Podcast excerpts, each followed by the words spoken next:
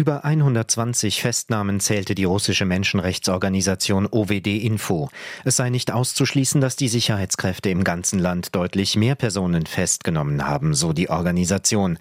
Die meisten Fälle hat es demnach in der sibirischen Millionenstadt Novosibirsk gegeben, außerdem in fast zwei Dutzend weiteren Städten des Landes. Dort hatten die Menschen ihre Trauer über den Tod Nawalnys bekundet und Blumen niedergelegt oder Kerzen angezündet.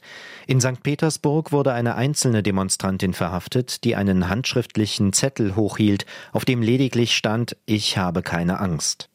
In der Regel wurden die Festgenommenen später wieder freigelassen, einige wurden aber über Nacht festgehalten.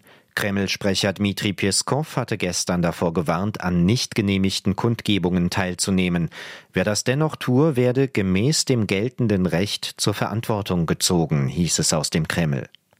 Alexei Nawalny war gestern Nachmittag in Moskau nach einer Trauerfeier beigesetzt worden. Tausende kamen zur Kirche und anschließend zum Friedhof, um Abschied von dem Kreml-Kritiker zu nehmen. Alexei Nawalny war am 16. Februar im Alter von 47 Jahren in einem russischen Straflager nördlich des Polarkreises ums Leben gekommen.